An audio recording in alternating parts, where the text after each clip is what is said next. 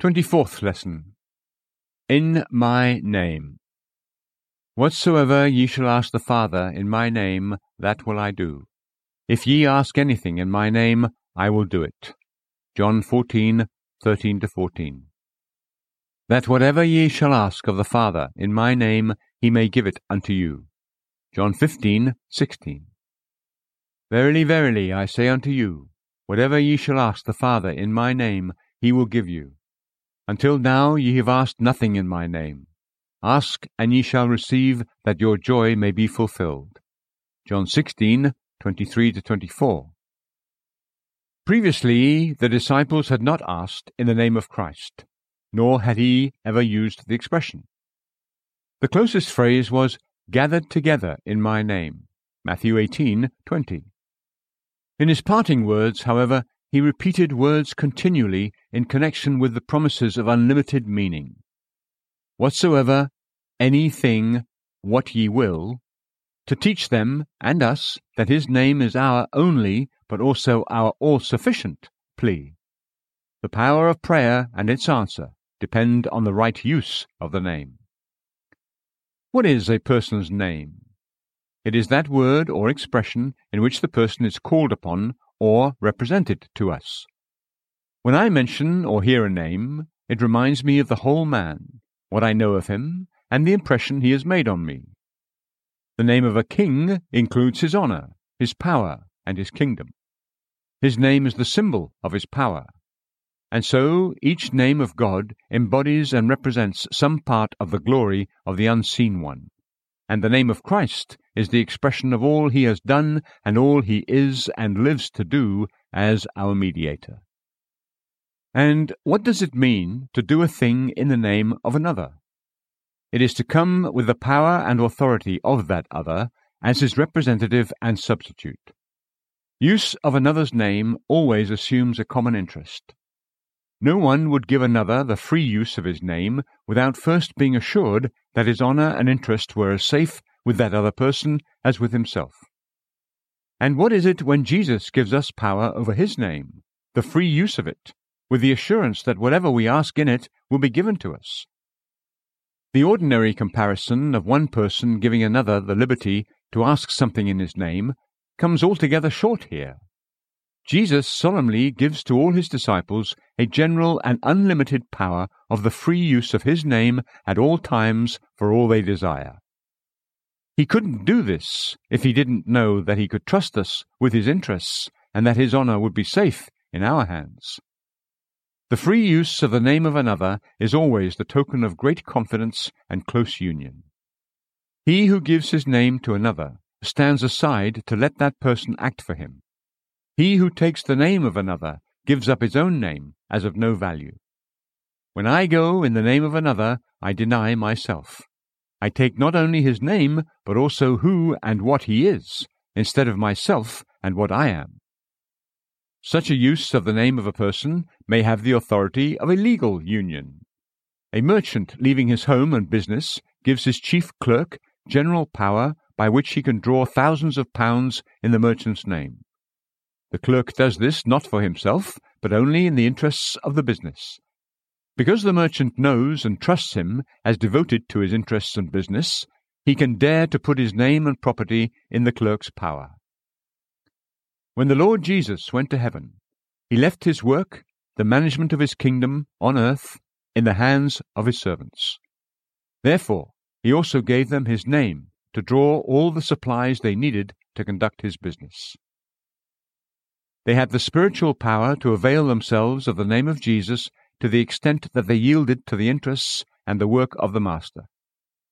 The use of the name always requires the surrender of our interests to Him whom we represent. Such a use of a name may also be in agreement with a life union. In the case of the merchant and his clerk, the union is temporary, but we know how oneness of life on earth gives oneness of name. A child has the father's name because he has his life. Often the child of a good father has been honored or helped by others for the sake of his father's name. But this wouldn't last long if it were found that it was only a name and that the father's character was deficient. The name and the character or spirit must be in harmony.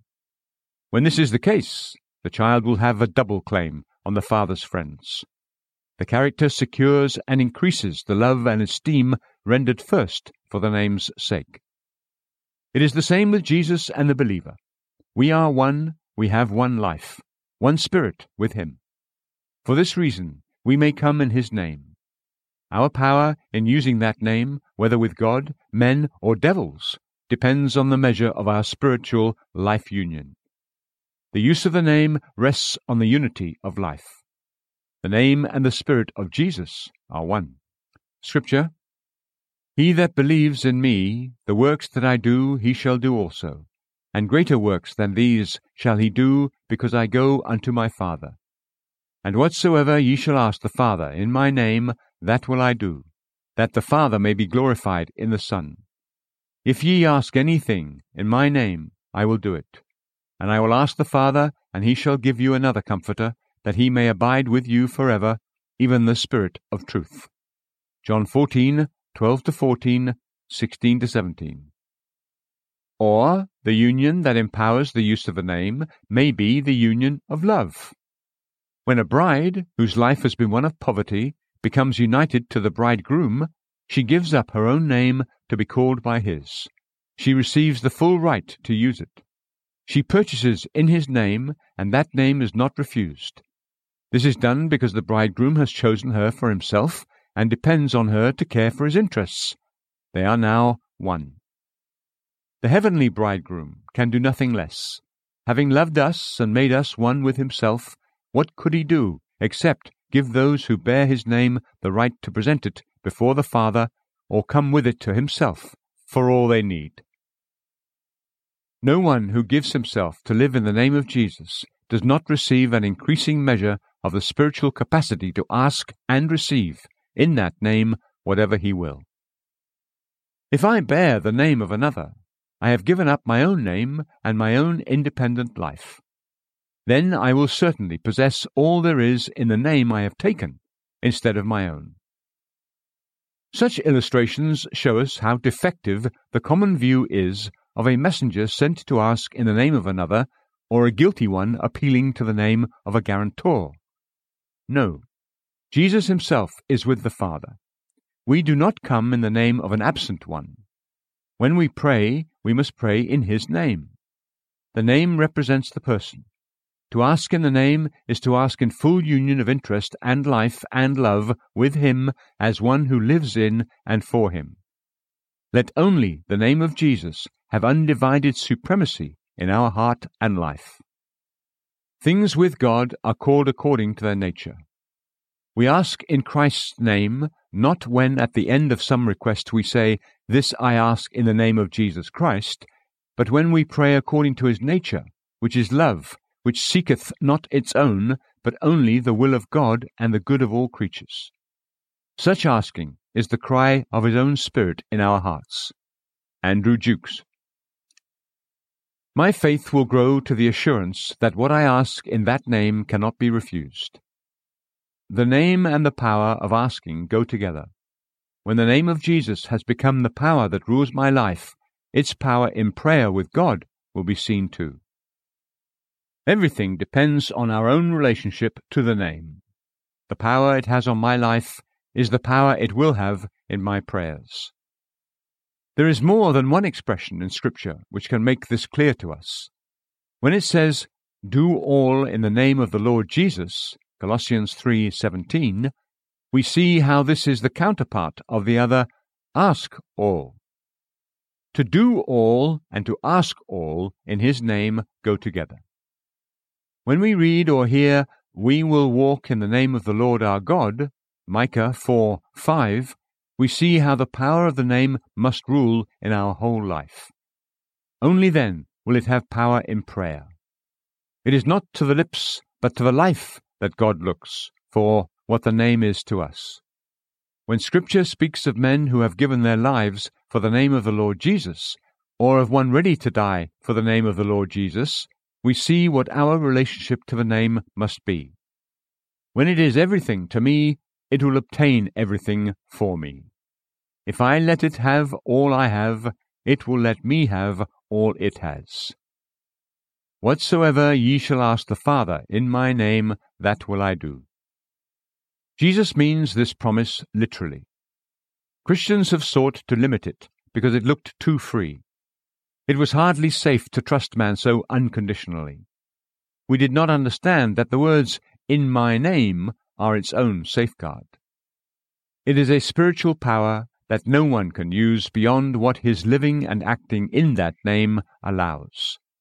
As we bear that name before men, we have power to use it before God. Oh, let us plead for God's Holy Spirit to show us what the name means and the right use of it. It is through the Spirit that the name, which is above every name in heaven, will take the place of supremacy in our hearts and lives too. Disciples of Jesus, let these lessons enter deep into your hearts. The Master instructed to pray in his name, Whatsoever ye ask the Father in my name, that will I do. Heaven is set open to you. The treasures and powers of the world of spirit are placed at your disposal on behalf of men around you. Oh, come and let us learn to pray in the name of Jesus. As to the disciples, he says to us, Until now ye have asked nothing in my name. Ask, and ye shall receive. John 16:24. Let each disciple of Jesus seek to avail himself of the rights of his royal priesthood and use the power placed at his disposal for his social contacts and his work. Let Christians awake and hear the message Your prayer can obtain what otherwise will be withheld. It can accomplish what otherwise remains undone. Oh, awake and use the name of Jesus to open the treasures of heaven for this perishing world. Learn as the servants of the King to use his name.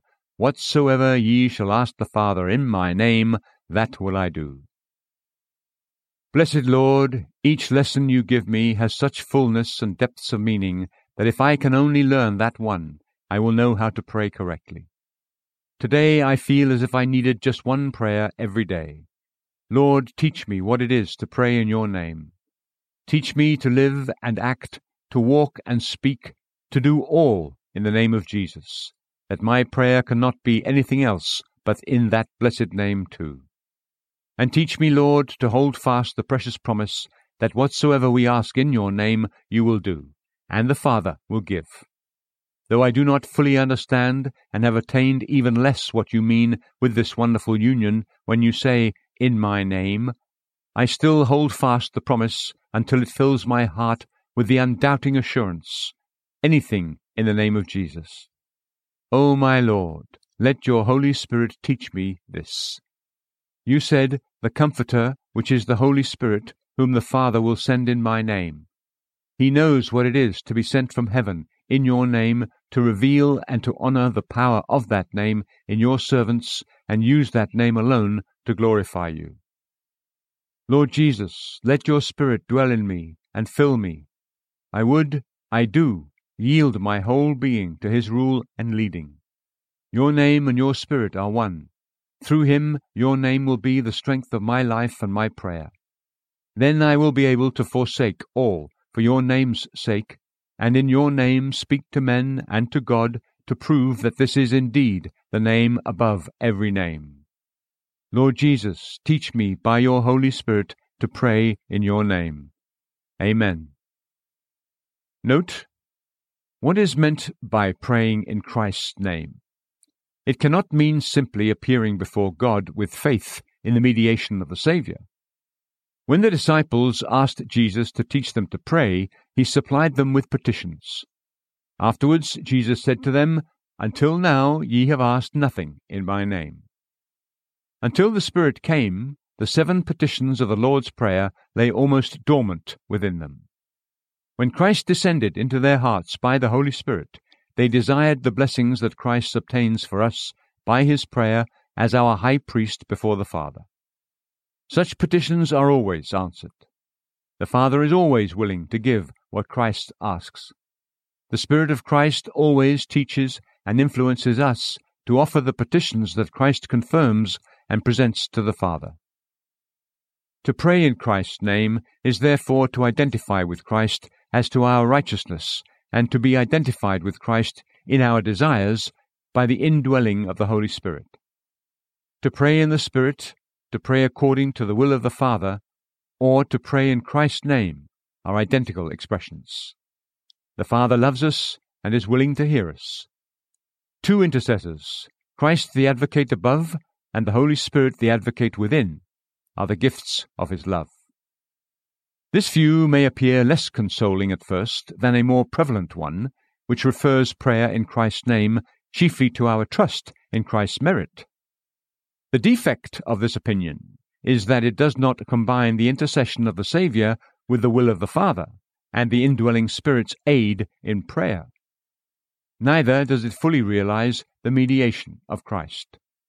The mediation consists not only in that the Father is able to regard me and my prayer for Christ's sake, but also in that Christ Himself presents my petitions as His petitions, desired by Him for me, even as all blessings are purchased for me by His precious blood.